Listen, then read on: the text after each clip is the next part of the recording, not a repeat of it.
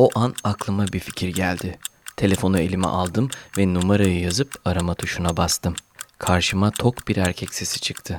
Önümdeki ekranda yazan ismi ve soy ismi aradığımı söyledim. Orada olup olmadığını sordum. Adam ismin eski eşine ait olduğunu ve artık ona bu numaradan ulaşamayacağımı söyledi.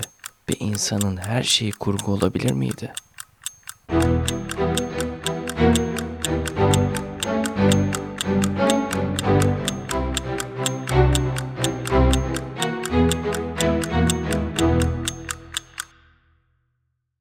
Ofiste miskinlik yaptığım günlerden biriydi. Günün Fırat'ın sigortalı işinde mesai saatini doldurup arada bana yazdığı, babamınsa ulan bu herif zihin dedektifliği ayağına evde boş oturuyor, bari benim şoförlüğümü yapsın düşüncesinin aklından geçtiği zaman dilimi, yani öğle vaktindeydik. Anlayacağınız üzere Fırat tamamen zihin dedektifliğine odaklanmış, her akşam iş çıkışı ofiste şarap yuvarlamamız rutin olmuştu. Evinde kiracısı olduğum kedim Watson dahi kendisine alışmış, her gelişinde saçı ve sakalıyla oynamayı alışkanlık haline getirmişti. Öğle yemeği sonrası zihin dedektifliğini falan boş vermiş, bekleme odasındaki kanepede uyukluyordum. Bildiğiniz gibi Fırat'ı vaka olarak çalıştığımda onu getiren arkadaşımdan ücret almamıştım. Hala zihin dedektifliğinin ilk danışanı olan Leyla'dan aldığımla geçinmeye devam ediyordum, ancak bir an önce ücret alacağım yeni bir vakanın da gelmesini umuyordum. Nitekim evrene nasıl bir enerji, sinerji, kuantum, aile dizimi artık her neyse gönderdiysem işe yaramış ve telefonda normalin dışında gelen bildirimler için ayarladığım o ses bekleme odasında yankılanmıştı. Tabii bu mesaj durup dururken atılmamıştı. Fırat'la ortak olduktan sonra ilk işimiz sosyal medya hesapları açıp zihin dedektifliğini tanıtan paylaşımlar yapmaktı. Başta belirlediğim önemli kriterlerden biri olarak kimliklerimize dair bütün verileri gizlemiştik.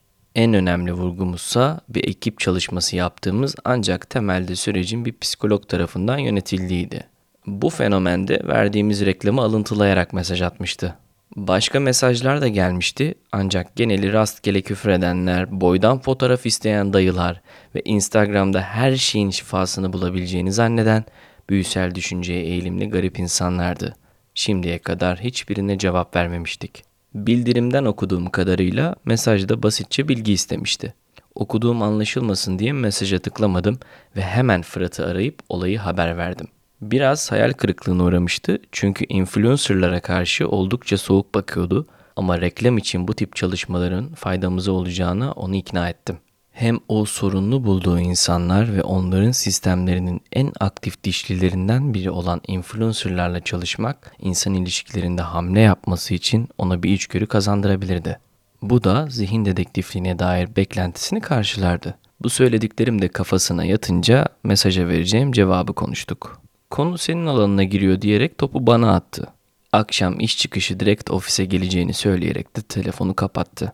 Ses tonundan anladığım kadarıyla birlikte çalışacağımız ilk vaka her ne kadar bir influencer da olsa onu da heyecanlandırmıştı. Yaptığımız işi biraz daha detaylı anlatarak mesajı attım. En sonunda da klasik psikoterapi görüşmelerinin açılış cümlesinde olduğu gibi "Bugün size mesaj attıran sebep nedir?" diye sordum. Soruyu sormadan önce küçük bir açıklama yaptım. Zira yazılı iletişimde yanlış anlaşılmaya müsait bir cümleydi. Normalde bu soru "Bugün sizi buraya getiren sebep nedir?" şeklinde sorulur ve aslında uzun bir yolculuğun başlangıcıdır. Kadın cevabında telefonda görüşmek için numara istedi. İşin yapısı gereği gizliliğin önemli olduğunu belirttim. Haklı olarak kimliğini bilmediği kişilerle sıkıntılarını paylaşamayacağını aktardı. Bu olası tepkinin daha önce aklıma gelmediğine şaşırsam da şu ana kadar aldığım 2 vakada da kimliğimin bilindiğini ancak o anda fark edebilmiştim. Bu derhal çözülmesi gereken bir sorundu. Müstakbel danışanımızı kaybetmemek adına haklılığını fazlasıyla öven bir dille bu sorunu çözer çözmez kendisine dönüş yapacağımızı bildiren bir yanıt verdim. Olumlu anlama gelen bir emoji ile sonlandırdığı mesajıyla beklediğini iletti. Fırat'ın gelmesine birkaç saat vardı. O zamana kadar neler yapabileceğim konusunda internetten fikir edinmeye çalıştım. Öncelikle bir anlaşma metni hazırladım. Burada hem danışmanı hem de danışanı bağlayacak bazı kurallar ve taahhütler koydum.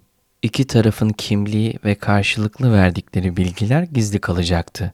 ve taraflardan biri anlaşmaya uymadığı takdirde ağır bir tazminat ödeyecekti. Danışan benim kimliğimi bilecekti ama en azından kimliğimin yayılma riski azalacaktı. Bütün bunları derleyip toparladım ve bir anlaşma metnine çevirdim. Akşam 7'ye doğru Fırat ofise geldi. Ona durumu detaylıca anlattım ve anlaşma metnini gösterdim. Kimliğinin gizli kalması hoşuna gitmişti. Zihin dedektifliğine katıldığını arkadaşım olan kuzeninden bile saklamıştık. Bütün aile Fırat'ın bana düzenli seansa geldiğini zannediyordu.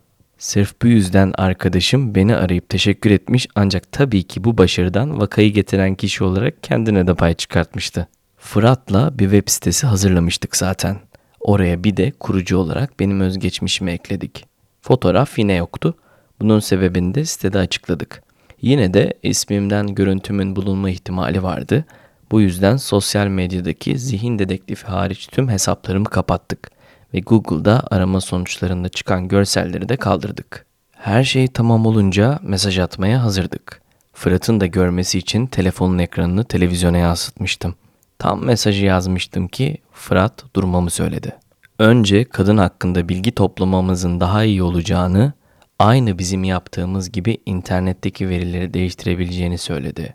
Haklıydı. Sonuçta klasik psikoterapi uygulamasak da farklı bir direnç mekanizmasıyla karşılaşabilirdik. Ben hemen ekrandan Google'ı açıp kadının isim ve soy ismini yazdım. Fırat gülerek yine durmamı söyledi. Ekranı ikiye bölerek kendi bilgisayarındaki görüntüyü yansıttı. Bir program açmış ve oraya kadının Instagram adresini yazmıştı. İzle dedi ve Enter tuşuna bastı. İnanılmaz bir veri akışı ekranda şelale misali aşağı akıyordu. İş yerindeki zamanını zihin dedektifliği için bir program hazırlayarak verimli geçirmişti. Programın temel mantığı şöyleydi. Bir kişinin sosyal medya adresinden yola çıkarak internette ona ait halka açık verilerin yedeğini alıyordu. Daha da iyisi isim benzerliği gibi unsurları elemek için girilen sosyal medya hesabındaki verileri kullanıyordu. Böylece ham ama çok temiz bir veri yanı elde edebilecektik. Fırat kategorizasyonu bana bıraktığını söyledi. Veriyi o toplayacak ancak veriler arasındaki bağlantılar için gereken algoritmayı ben belirleyecektim. Aklıma lisanstaki bir hocamın ilk derslerden birinde kurduğu cümle geldi. 7 milyar insan, 7 milyar farklı psikoloji vardır. Yedekleme yapılırken ben de kadının Instagram profiline göz atmıştım. Ekranda işlem tamamlandı yazısı çıkınca Fırat artık mesaj atabileceğimi söyledi. Mesajlara girip cep telefonumu yazdım ve siteye eklediğimiz özgeçmişimin bağlantısını da yolladım. Saniyeler içinde mesajı görmüştü.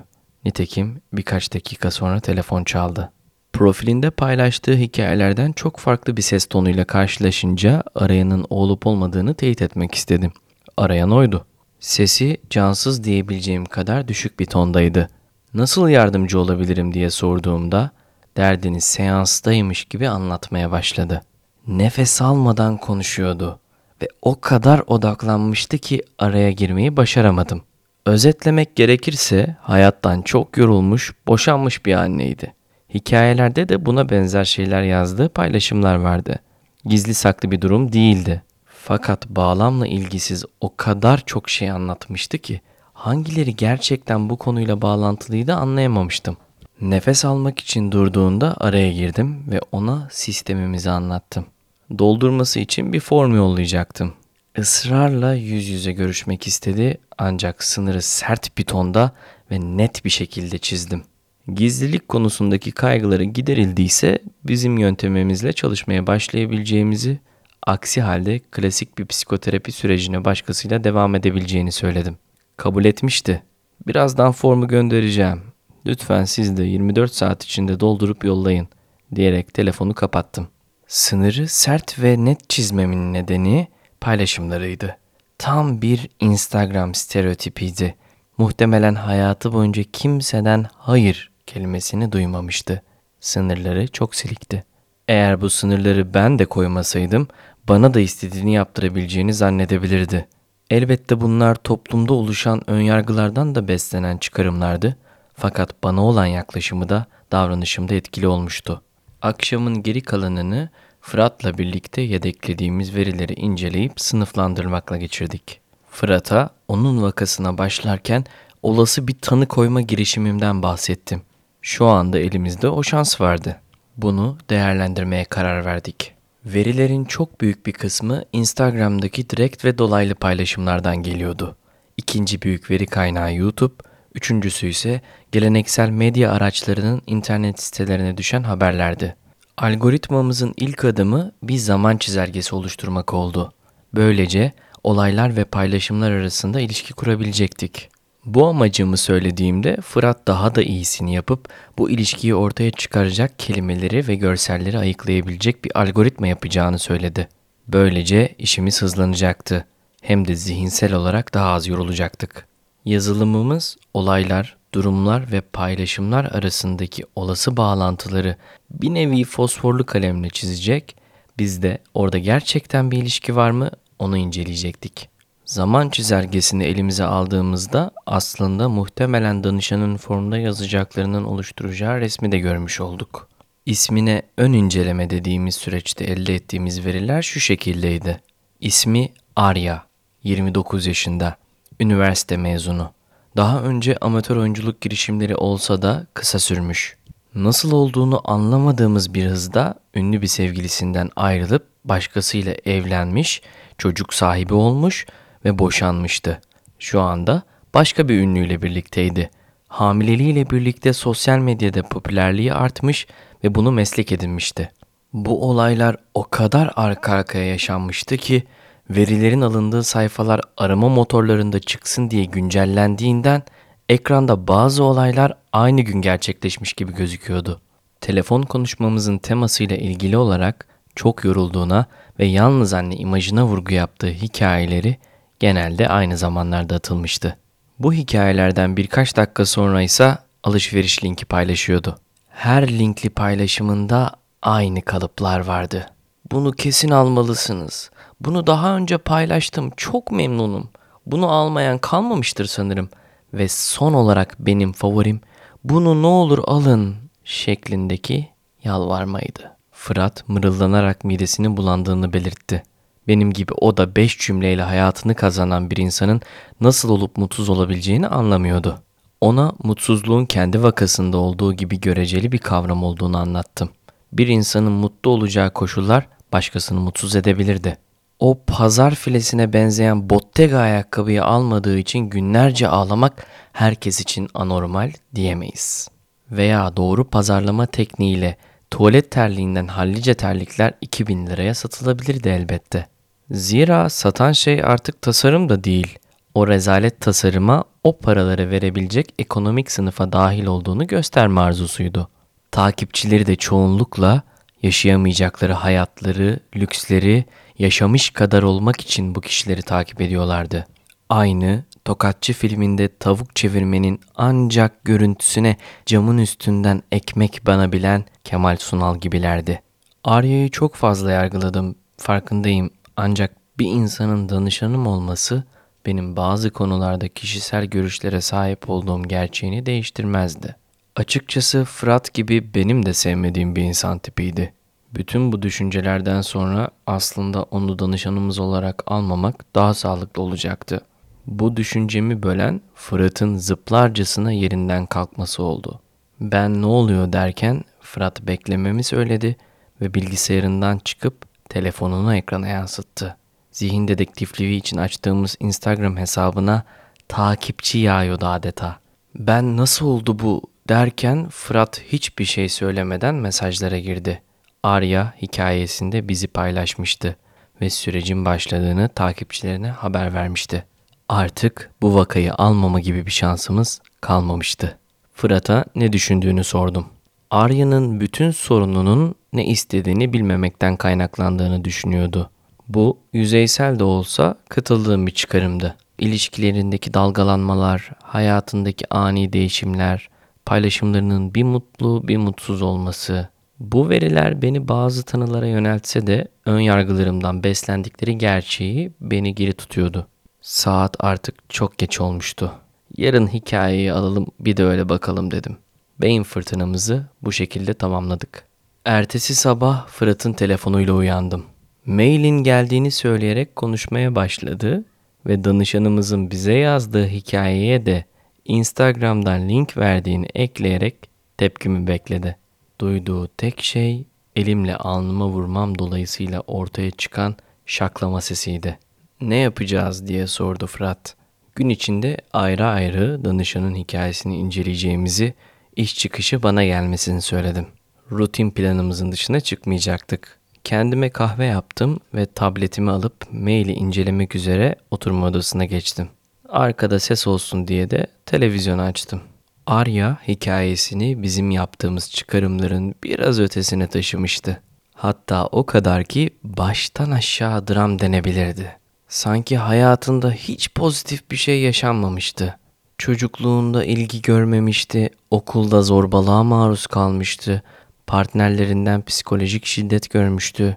Bütün bunlara baktığımda Arya'ya karşı büyük bir sempati ve şefkat duygusu hissettim. Olduğu kişinin ipuçları önümdeydi. Buna karşın bu sorunların farkında olması sıkıntısının çözümü için en çok ihtiyacımız olan şeydi. Yazdıkları içgörü sahibi olduğunu gösteriyordu. Neyin neden yaşandığına ve neye yol açtığına dair çok güzel bağlantılar kurmuştu. Zihin dedektifliği bu sorunun çözümü için ne yapabilir emin olamamıştım. Sonuçta ruhunu öldüren katili zaten tanıyordu. Ortada bizim aydınlatabileceğimiz gizemli bir durum yoktu. Belki sadece hayatındaki pozitif olayları ve durumları ön plana çıkarıp fark etmesini sağlayarak içinde bulunduğu ruh halinden onu kurtarabilirdik. Gerçi paylaşımlarındaki dünyada zaten çok mutlu. Geçmişe dair hiçbir iz kalmamış gibi, dedim kendi kendime. Bu kadının derdi neydi? "Arya'dan ağlatan paylaşım" cümlesi gözlerimi ekrana çevirmeme neden oldu. Magazin programının daha ilk haberinde Arya'nın hikayesindeki detaylardan dramatik bir sesle bahsediliyordu. Gözlerimi devirerek telefonumu elime aldım ve hemen Instagram'a girdim. Arya'nın hikayesinde televizyonda karşımda duran görüntünün eşliğinde web sitesindeki haberin linkini paylaştığını gördüm.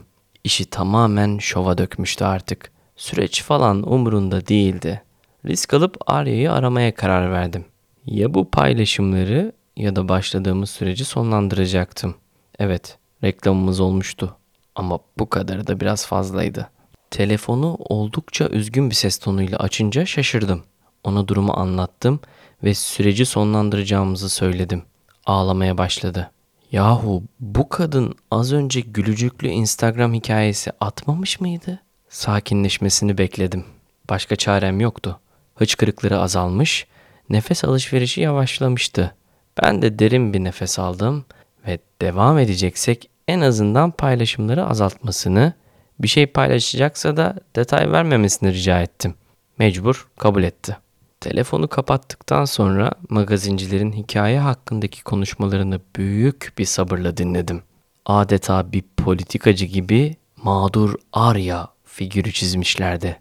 Ben bile hiç iletişimim olmasa hayranlık ve acıma duygusuyla karışıp Instagram'dan takip etmek isterdim. Arada zihin dedektifliği üzerine de ufak yorumlar yaptılar. Ne kadar bilimsel olduğuna dair şüphelerini aktardılar ve önümüzdeki günlerde Başak Burcu'nu bekleyen gelişmeleri aktaracak bir astroloğu canlı yayına çıkaracaklarının duyurusunu yaptılar. Bu figürlere karşı kahkaha atıp televizyonu kapattım. Koltuğa uzandım. Kafamda Arya ile ilgili bütün sesler ve görüntüler birbirini kovalıyordu. Bir ihtimal diğerini, bir tanı öbürkünü çağrıştırıyordu. Sanki hikayede eksik bir şey vardı. O eksik olan ipucunu tam yakalayacakken elimden kayıveriyordu. Bu kovalamaca zihnimi yorgun düşürmüştü. Uyuyakalmıştım. Uykumda bir rüya görmüştüm. Arya bir masada oturmuş bir kağıda yazı yazıyordu. Omzuna dokunduğumda arkasını dönüyor ve korkutucu bir sarıtışla bana bakıyordu. Ürküp geri kaçıyor ancak Arya'dan uzaklaşamıyordum. Zilin çalmasıyla sıçrayıp uyandım. Öğlen 3 olmuştu. Arya da yeni bir hikaye paylaşmıştı. Yerimden doğrulup yüzümü ovuşturdum ve hikayeye baktım. Canının bir fast food markasının hamburgerini ve yanında kolayı çektiğini söylüyordu. Zil tekrar çaldı. Yerimden kalkıp kapıyı açmaya gittim. Babam gelmişti. Annemin rahmine düştüğümden beri sorduğu klasik soruyu kapıdan girer girmez sordu. Yine mi uyuyorsun? Yeni danışan olduğunu ve biraz yorulduğumu söyledim. İçeri geçti. Kahve içtik. Klasik Beşiktaş muhabbeti, işten güçten sohbet ettik. Ona dünden bugüne danışanımız sayesinde magazine düştüğümüzü anlattım. Kendisi hukukçu olduğu için dikkatli olmam konusunda beni uyardı. En çok korktuğu şeylerden biri hukuken zor durumda kalmamızdı. Kız kardeşim onun izinden gitmişti. Bir nebze daha idealistti. Hukuk 3. sınıftaydı ve savcı olmak istiyordu. Benden ziyade benim başlarına açacağım olası belalardan korkuyorlardı. Yine de bütün bunlara rağmen danışanı kabul ettirdiğim anlaşmayı beğendi ve beni takdir etti. Babam gittikten bir süre sonra Fırat geldi. Hemen değerlendirme toplantısı yapıp elimizdeki verileri, ipuçlarını, yorumları masaya yatırdık. Ortada neden-sonuç ilişkisine dayalı bir hikaye vardı. Bizim yapabileceğimiz tek şey, daha önce de düşündüğüm gibi, yalnızca hayatındaki pozitif olay, durum ve koşullara daha fazla odaklanmasını sağlamaktı. Tabii bu işin psikologçasıydı ve özünde haline şükret demekten farklı bir anlama geldiği de söylenemezdi. Hikaye üstünde konuştukça içimi kemiren bir his ortaya çıkmaya başladı. Başta kuruntu olduğunu düşündüm ama önceki bölümde Fırat'ın da söylediği gibi örüntüler arasında bir ilişki olduğunu da hissedebilme özelliğim vardı. Bu hikaye fazla iyiydi. Bu kadar iyi olmamalıydı. Bir insan kendi hikayesinin hayatına yaptığı etkileri bu derece iyi analiz etmiş olamazdı. Bu fikrimi Fırat'a da açtım. Başta pek anlayamadı. İnişleri, çıkışları, ters köşeleri çok iyi yazılmış bir film senaryosu gibi dediğimde kafasını salladı. Bir diziyi, filmi, romanı yani kurgu hikayeyi nasıl analiz ederdim? Tutarsızlıkları bulmalıyız dedim. Her hikayede küçük de olsa tutarsızlıklar olurdu. İzlediğim ve okuduğum eserleri aklımdan geçirdim. Beğendiklerimi ve beğenmediklerimi kafamda yeniden canlandırdım. Her hikayede bir veya birkaç ana karakter olurdu. Arya'nın hikayesinde bu birdi. Çok anormal değil. Mekan, zaman, karakterler, kurgu ve anlatıcının dili arasında bir uyum olmalıydı. Hikayenin çıktısını elime aldım ve bu perspektifle tekrar okudum. Elimizde yan karakterleri değerlendirebileceğimiz hiçbir bilgi yok dedim. Fırat da kendi çıktısını alıp baktı ve yerinden kalkıp bilgisayarın başına geçti. Bu konuşmadan anlaşma işini çok sevmiştim.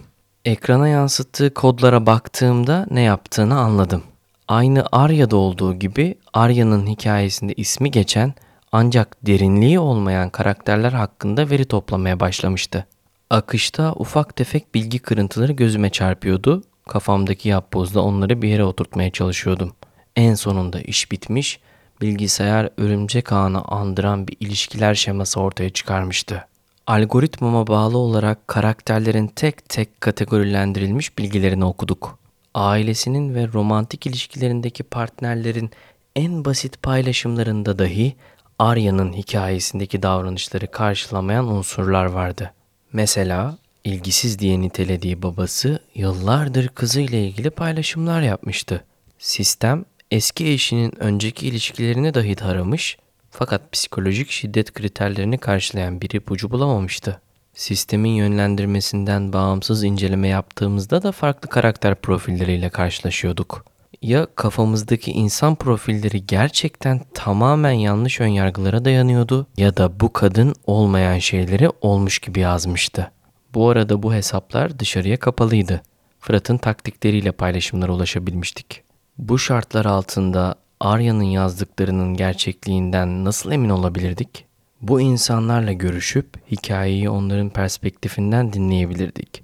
Ancak bu bir şekilde Arya'nın kulağına giderse yaptığımız anlaşmayı kullanarak başımıza büyük işler açabilirdi. Fırat'a da aynen böyle anlattım. Tek şansımız var dedi. Yasa dışı da olsa Arya'nın ve diğer kişilerin bütün dijital varlıklarına girecektik. Ben bir öneride bulundum ve çok çaresiz kalmadığımız sürece Arya'nın dijital varlıklarına girmemeyi teklif ettim. Diğerlerinde ise ilişki önemine göre sırayla deneyecektik. Bir şeyleri ihlal edeceksek bile minimumda tutmakta fayda vardı. Bir diğer kuralımızsa bilgilere biz değil Fırat'ın yazılımı bakacak ve ilişkilendirdiği verileri incelememiz üzere önümüze getirip geri kalan içeriği sansürleyecekti. İlişkisel olarak baktığımızda en önemli kişinin eski kocası olduğunu düşünüyordum. Adamın telefon numarasını bulmak çok zor olmadı. Fırat birkaç sahte SMS ve link aracılığıyla kolaylıkla telefona erişip taramayı başlatmıştı. Bu seferki taramada tema diye bir kategoride belirlemiştik. Yazılım en çok tekrar eden anlamca yakın kelime ve cümlelerden bir tema çıkarımı yapacaktı. Tarama bittiğinde karşımızda iki kelime vardı. Sahte, senaryo. Temayı oluşturan verileri okumaya başladık. Çok fazla hayatı senaryo, yaptığı her şey senaryo, Instagram kurmacası, her şey linkler için bir kurmaca ve en önemlisi Arya diye biri yok. O sahte cümlelerini görmüştük. Eski eşi çoğunlukla yakın arkadaşlarına ve ailesine ilişkiye dair açıklamalarda bulunurken bu cümleleri kullanmıştı. Fırat'la göz göze geldik. Başımı salladım. Instagram'ı açtım ve Arya'nın yeni hikayeler attığını gördük. Arka arkaya izledik. Hikayeler sırayla şu şekildeydi. Önce öğle uykusundan sonra gördüğüm ve canının hamburger ve kola çektiğini içeren hikaye vardı. Sonrasında o yemeği eve sipariş veriyordu. O siparişi yemeye başlıyor. Yemekteyken içeceği halıya döküyor. Halıya dökülen içeceği bir spreyle temizliyor. Son olarak da o spreye link veriyordu. Bütün bunlar birkaç saat içinde gerçekleşmişti. Tabii eğer inanırsanız. Fırat durumu anlamış, sinirli bir şekilde mesajlarına gireceğim demişti. Klavyeye döver gibi basıp eş zamanlı olarak homurdandı. Fakat bu öfkeyle birkaç dakika içinde gerçekten de mesaj kutusundaydı. Çoğunlukla markalara cevap verilmiş bir mesaj çöplüğüydü burası. Dikkatimizi çeken şey ise çok farklı oldu. Markalara verdiği banka hesaplarındaki isim Arya değildi. Hemen Fırat'a nüfus kayıtlarına girip giremeyeceğini sordum. Abi yok artık o kadar da değil dedi. Birkaç sene önce olsa olurmuş ama artık tespit edilmeden gerçekleştirilmesi imkansıza yakınmış. O riski alamazdık. O an aklıma bir fikir geldi. Yerimden kalkıp masaya gittim. Telefonu elime aldım ve masadaki not kağıdına yazılı numarayı çevirip arama tuşuna bastım. Karşıma tok bir erkek sesi çıktı. Önümdeki ekranda yazan ismi ve soy ismi aradığımı söyledim. Adam söylediğimi onayladı. İsmin eski eşine ait olduğunu, artık ona bu numaradan ulaşamayacağımı söyledi ve neden aradığımı sordu. Teşekkür edip aceleyle telefonu kapattım. Acele ettim çünkü çok sinirlenmiştim. Bu kadın bizimle oynuyor, bizim üzerimizden prim yapıyor, en kötüsü yeni sahip olmaya başladığımız her şeyi riske atıyordu. Fırat da benden farksızdı, sayıp sövüyordu. Bir insanın her şeyi kurgu olabilir miydi? Bütün hikayeye nasıl ulaşabileceğimiz konusunda bir süre kafa patlattık ama aslında buna ihtiyacımız olmadığı konusunda fikir birliğine vardık. Yapacağımız şey Arya'yla yüzleşmekti. Bizi nasıl bir oyunun içine soktuğunu yüzüne vuracaktık. Fevri bir hareketti ama bunu yapmazsak sınırları en başta olduğu gibi daha fazla zorlayabilir, başımıza daha büyük işler açabilirdi. Telefon görüşmesini Fırat'ın da dinleyebilmesi için konferans modunda Arya'yı aradım. Telefonu açtığında sesi gerçekten bir kurmacada yaşamıyormuş gibi heyecanlıydı. Bizi kandırmanın mutluluğunu yaşadığını düşünmüştük. Ona gerçek ismiyle hitap ettim. Derin bir sessizlik oldu. İkimiz de bir yarım dakika kadar konuşmadık. Uzatmamak adına her şeyi biliyoruz. Sakın bizle oynamayın. Bu iş burada bitti. Sizin sahte hayatınızla magazinde yer almak istemiyoruz. Lütfen bir daha bizi rahatsız etmeyin. İyi günler dedim ve cevap beklemeden telefonu kapadım. Fırat da söylediklerimden olsa gerek rahatlamış, gevrek gevrek sırıtıyordu. İyi dedin abi dedi. Birlikte ilk vakamız maddi bir karşılığı olmasa da başarıyla sonuçlanmış gibi görünüyordu. Bir sosyal medya ünlüsünün üstümüze kurduğu plandan sıyrılmıştık. Bunu kutlamak adına bir şeyler içmeye karar verdik. Yaklaşık 1,5 saat sonra telefonum çaldı. Arayan babamdı. Telefonu açar açmaz "Oğlum ne yaptın sen?" dedi. "Ne oldu patron, hayırdır?" dedim ben de klasik bir şekilde. Televizyonda gündüz magazin programı izlediğim kanalı açmamı söyledi. Kanalı açtım. Ekranda fotoğrafım vardı. Alttaki başlık ve açıklamaysa Fırat'ı ve beni yerimize mıhlamıştı. Başlıkta "Kim bu zihin dedektifi?" yazıyordu. Alttaki küçük açıklamada yazanlarsa kanımı dondurmaya yetmişti. Instagram fenomeni Arya'nın da yardım aldığı zihin dedektifi, ünlü medya patronunun kızı Leyla'yı öldürmekle suçlanıyor. Fotoğrafsa Leyla'nın ofisinin önünde çekilmiş, Leyla'nın net, benimse bulanık gözüktüğüm, aklımdan tamamen çıkmış fotoğraftı.